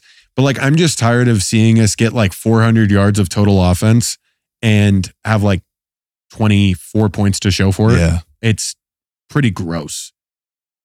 We'll have like 500 yards of total offense, but then like 3 for 7 in the red zone. It's like what the fuck is this? So they will uh they will beat up on a lot of the teams in our division. Our division is so bad. I, the Buccaneers have officially hit that point in the season. yeah, like it's the- a wrap now. Yeah. Okay. The Baker Mayfield, it, he'll maybe get a couple more. You'll be excited to see uh, uh, Bryce Young, you know, sneak out another win. But Dude, what about him? Two pick sixes to the same guy. yeah, And he just he threw two passing touchdowns, And really yo, four. And what about this? The guy that goes after him has the greatest rookie game of all time. Oh, I love 470 yards, five touchdowns, passer rating of 147.8. And the craziest thing, bro, is I watched the condensed version of this game. It's 20 to 10 in like the third quarter. Mhm. And then the game ended 37 33 or whatever it is, like high 30s. 39 37, I think. Yeah. Uh, Yeah. 39 37. The Texans moved to four and four. And dude, he was shredding them. He racked up 364 yards in the second half. Did you see the swagger he had though? Dude, It was charisma when through the he, roof. When he fucking hit him with a deep bomb, right? And then he just middle of the field. I just intimidated everybody that's watching outside in the wind right now, like walking past there, like, holy shit. Dude look like CJ Stroud after a deep one. Hey, yo, Tank Dell, Nico Collins, Dalton Schultz, these aren't guys that are household names. They're Yeah. all young guys. Dalton Schultz coming over From the Cowboys. from the Cowboys. I feel like that's been a big loss for Dak in that offense, even though Jake Ferguson is starting to emerge as like a guy that, you know what, hey, third and eight, it doesn't need to always be CeeDee. yeah, Kind of kind of fuck with Ferg. right. Ferg over the middle. You know what I'm saying? But dude, he carved up their defense, uh, was spreading it around. Even Brown, six catches, 153 yards and one touchdown. Schultz, 10 catches for 130 and a touchdown. Nico Yeah. Collins, three catches. Tank Dell. And They Yo. won the draft. Oh, dude, for sure. And just the culture and the and this is what I'm talking about. Like, even if they don't make the playoffs, and I know it's a bad example because they got a rookie quarterback. This is what you want when you draft a rookie quarterback. Obviously, they've hit on him, right? Mhm. But what I'm saying is, especially in the rookie year, let him go out there, let him go through the growing pains. And even if they don't win another game the rest of the year, Yeah. they're fun. Nick. they're exciting. Nick. You're, you're optimistic about the future. Yeah. That's what I want. And that's what I think anytime you get a young guy that comes in, it's been my take all these years, even before I started creating content. Yo, let's just see that he's the guy moving forward. Mhm. That's it. Let him go. Let him go one in 15 or one in 16 now. As long as I know that, yo, next year and the year after that, the year after that, I'm not going to need to waste a draft pick on a quarterback. Oh, That's yeah. what I want, bro. Yeah. Here's the thing. He's never Nick, he hasn't not played bad. Yeah. And that's the thing. I love the the riz that this man has because he has not seen the dark side. You know what I mean? You, a quarterback, it doesn't matter, you know, like if you have seen that dark side, right? And you've had a a run of games in which the city starts blaming you um, for your lack of production. Those type of quarterbacks don't hit it with the double arm fold in the middle of the fucking field. So when you got a young kid who doesn't know the dark side, I I pray to God he never sees it. Yeah. He, he I mean, he sets uh, the rookie record for most passing attempts without throwing an interception. Dude didn't throw a pick until he played the Saints in like week five. It's crazy. Yeah. And, you know, this was a, a huge come from behind statement win. DeMeco Ryans, you know, if they go on a bit of a run here to end the year, you could, ah, I would hate, no, there's no way he could win Say coach it. of the year. Say it. Yeah. There's no way. Why not? because they they'll give it to Dan Campbell. They'll or they'll give it to Doug. Doug Pederson won it last year. No, last year was my boy, Brian Daboll. You're right. They'll give it to Sirianni. Hmm. It's yeah. It's a shitty spot because you need that like standout record. Could he get it? Possibly So do you want do you want a list of the names that for are coach of the year. Yeah. I don't even know how they fucking compile this. Like, how can you get a line other than just going based off the power rankings? Listen, it's just it's just based on it's based Who on a couple votes of on things. it? Who votes on it? I think it's the same people. It's like the NFLPA. Not Okay. not the it's like the AP. I would like it if the coaches voted. That would be dope. Ah, but I think you get biased there. Right? Like this guy was under me, he's my friend. I don't know if True. I'm that big of a fan Okay. of that. But I see where you were going. I think it'd be Yeah. cool. But yo, check this out, right? The favorite right now, Dan Campbell, your Yep. boy. Second, Mike McDaniel. Third, DeMeco Ryans. Not that crazy. Not that crazy. What? Uh 15 to 1? Uh, plus eight hundred. Okay. How it's how it's measured. There's a couple of things. It it's heavily skewed towards first year coaches. Yeah. Do you surpass the wins from the year before do you maybe double them? Would be nice, right? Mhm. What did the Texans have last year? Two. Yeah. already doubled it. Yep. so it's it's showing you an increase, and then three, it's narratives and talking to the town. He's changed the culture down there. Yeah. The guys are playing for him. He used to play for the team that he now coaches. Yeah. So I like this. those are the kind of things that get put into I it. like And and then I think I think the last thing when it comes to coach of the year, it's it's always like the surprise team also that overachieves kind of. Nick, Right. you're you're hitting it. Because for so many years, why didn't Belichick get it every year? Right. Uh, bro, off the top of my head, I don't know if Bill Belichick ever won coach of the year. That would be a shocker. Let's see his accolades. That would be a shocker right now. Because it, it- I Oh, don't know how bad. they pull up three, odds. Three time coach of the year. Okay. Early on. 03, 07, and 2010. So it's been a minute. But then he got but the, throughout he, all got, those years, he got the LeBron treatment. Guys, we can't give him the award every year. Yeah, yeah. I It's fucking like, oh, we're hate not gonna give it to I Phil fucking hate Jackson every that. year. Let's Oh. give it to fucking Vinny Del Negro, right? And like then he gets fired after too. It's like, what the hell are we doing, dude? Like, remember the NBA NBA Oh, coach of the you, year? you had uh, the dude for the Raptors, Dwane Casey. Yeah. Dwane Casey wins coach of the year. fired the next year, bro. There was a there was like What a are we doing? four year stretch where the guy that won NBA coach of the year was, was fired the, year after. It, has was hilarious. It's like, bro, why win that shit? It's a terrible accolade. It's I'm gonna lose my job. bro. I have to go and fucking on Zillow and look for new apartments and houses to live in. It's like the Grim Reaper pops up after you get the award. Like you just see it. bro. Oh, so Oh, that's, fuck, the, that's those funny. are kind of the things that play into it. And I, I think, yo, if they could finish, look, they're four and four. Their schedule is a little, it's kind of up and down. They have a tough game. Like they got the Bengals and it drops off. and they got Jaguars and it's going to be interesting. But I think the story, the story of the first half of the year for me might be CJ Stroud. And Mhm. if you're a Texans fan, like to go from Deshaun Watson, who you thought was going to be your guy, and then all the stuff happened with the scandals and the off the field stuff, and then he leaves, and then you immediately get a top five pick and you turn them into two cornerstones of your franchise, one of them being your quarterback. Man, I think you should be really, really excited. And again, I can't preface this enough. If your team sucks, as long as they're also fun and entertaining, kind of a way to combat that. yeah. And the the Texans needed it. I'm glad DeMeco Ryan's. You know, I think we haven't even seen the best of uh, Will Anderson too. Um, so yeah, the the Texans are an extremely hopeful team. If the Jaguars didn't literally get handed the the gift of God with their schedule, maybe it's competitive, or maybe this is a team that next year, Nick, we look at putting a bet down for them to win the division at some at a pretty good number, and we're not entirely shocked when the Jaguars have a little bit of a a falling uh, behind. How do you feel? Uh, or what what team has disappointed you the most in the NFC? Hmm. I mean, Green Bay. Yeah, okay, okay. We hit Green Bay. Um, Green Bay also personally because I was these are these are so like subjective too.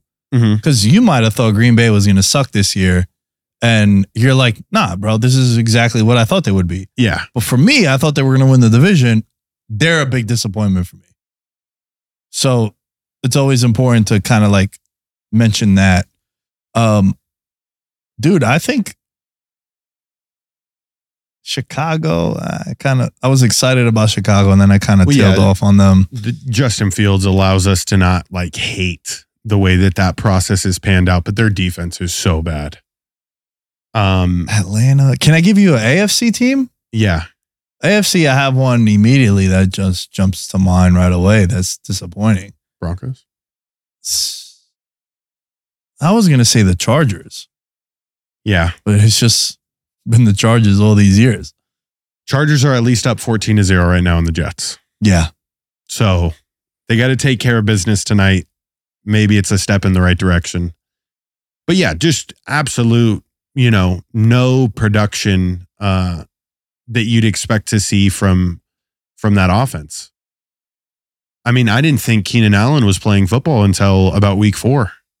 And then I, you know, You see him pop off, and you're like, oh, yeah, okay. he's been going. He's been going crazy though ever since. yeah, yeah. I mean, Yeah. but he had a pretty. Once once Mike Williams went down, uh, Keen, Justin Herbert's another guy who they have a lot of guys that are unproven, and then that's why Keenan Allen gets peppered with 15 targets a game. So isn't it? I mean, we can just stay on the on this Jets team because I know we are talking about the Chargers Jets matchup that's going on right now for Monday Night Football. Who would have thunk that after what happened with Aaron Rodgers, that this Jets team would actually be rather competent? bro, competent. And what about him in pregame? I posted the video on my Instagram Ooh, Nick, at Nick Day is 10 as you can follow me if you haven't already. A cheap plug he as always. loose. Um, He looked loose. Oh, it was dropping back, just looking, looking smooth. Nick, we will. I hope you know that the way that he's coming back from this injury, right, and the the technology and the science and everything, like we will live to be 175 years old. We're just going to be able to take a pill, ta- take a shot or something that will rejuvenate our body. Athletes will play forever. Mm. That would be pretty sick. Like no more generational debate. It's like no, this motherfucker's been playing for the last 40 for years. 40 years. You just know, out there chugging along. um, but yeah, no, I he he's definitely not going to come back for the playoffs. They're not making it to the playoffs. Bro, I don't know, man. This shit is so wild what he's doing. He's dropping back already. He walked to the arena, the, the stadium, I mean, with no crutches. It's crazy, bro. Like that guy is he's stubborn. We all know that with the press conferences and Yeah. all the interviews that he does. Uh, he wants to maintain the spotlight that he has. If they could like weather the storm and be around 500 and oh, for uh, there's been crazier things that have happened, right? And like you said, with technology nowadays, it's not as ridiculous. Bro, I think he will. Philip Rivers yeah, tore his ACL, got surgery on Tuesday, and then played the undefeated Patriots in the AFC title game. and they That's lost by a touchdown. I do remember that. It's like Shawne Merriman was on the team. It was like the last LT Chargers, Antonio Gates. hmm And he was in shotgun, couldn't drop back. Everybody Kinda knew it. Everyone knew it, but just the balls to do that. Yeah. Dude, Rod Woodson tore his ACL in like week one, and then he said, Don't put me on pup. Then he played in the Super Bowl. Uh, Terrell Owens. TO with the, On the- with the foot. Yeah, It's like we've seen these athletes that are anomalies also, because it's not like everyone's done it. Like Yeah. AP tears his quarterback. ACL. You can do it a little easier than all the other positions. Man, I think they they fucking shoot some shit up. oh yeah, Not now, but maybe mid December. And he gets out there. I don't know, bro. I wouldn't put it past it, but we do need You're- to. Yeah, you're fired up about I'm that. yeah, I'm getting fired up, and we do need to wrap up. Let's go ahead and plug the Patreon before we go. If we could pull up the Patreon, patreon.com slash veterans minimum. We are at 83 paid members. amazing. I love every single one of you, and I would hug every single one of you, except because of our political climate nowadays, we might get in trouble for that. But with that said, give a shout out to Mahul Patel, Abel Rezin, Ben Kotzian, Christopher Velasquez, Derek Platees, Dylan Chadwick, Jerry Shapiro, Jordan Riley, Mike Wozniak, Mike Stevens, Nick Crummage, and Thomas Robinson. It's patreon.com slash veterans minimum. $5 a month. You get access to the betting picks, get access to the Discord, $10 a month. We do a giveaway each month, which shit, I forgot the sneakers, bro. We were supposed to do the draw today. We'll do the draw on Wednesday. Wednesday, we'll do the draw for the sneakers for the October month. We'll come back with what we're going to do for November. That's the $10 tier. And then in the $20 tiers, you get the shout outs, you get merch discounts. Uh, shout out to Will, Emily, and Mike. I don't know which Mike, but Emily and Will I trained with over at Jiu Jitsu. They bought some uh, bomber jackets after George no posted shit. that shit. Yeah. bro. And they listen to me. Yeah. Get the go. fuck out of Listen, here. having influence is pretty dope, bro. I must say. oh, and then uh, the Supermax is a forty dollar tier. Uh, you just get a lot of love and a lot of uh, shout outs for that. And you're also a crazy bastard for doing that. But we appreciate each and every one of you, all 83 members of the Patreon. Patreon.com slash veterans minimum. As far as I go, it's at Nick Day is 10 is where you can find me. All things veterans minimum are at veterans minimum.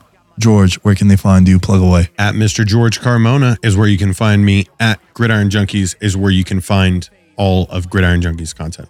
Let's get it, man. Try my best impression of you there. Okay. Got to work on it, but listen, practice makes perfect. Bacon, egg, and cheese. Hey, Hey, DeVito. DeVito. Fucking Tommy DeVito. Get over here, cuz. we'll catch you guys next time. In his element. I'm a gold medalist, bronze like your medal is. So many deer in headlights, but it's bedtime. Hear that supper bell, main course, be the venison. Dab. Most dangerous game. Either kill or be killed.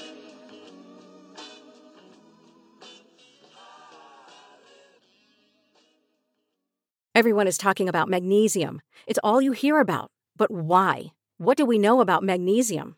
Well, magnesium is the number one mineral that 75% of Americans are deficient in.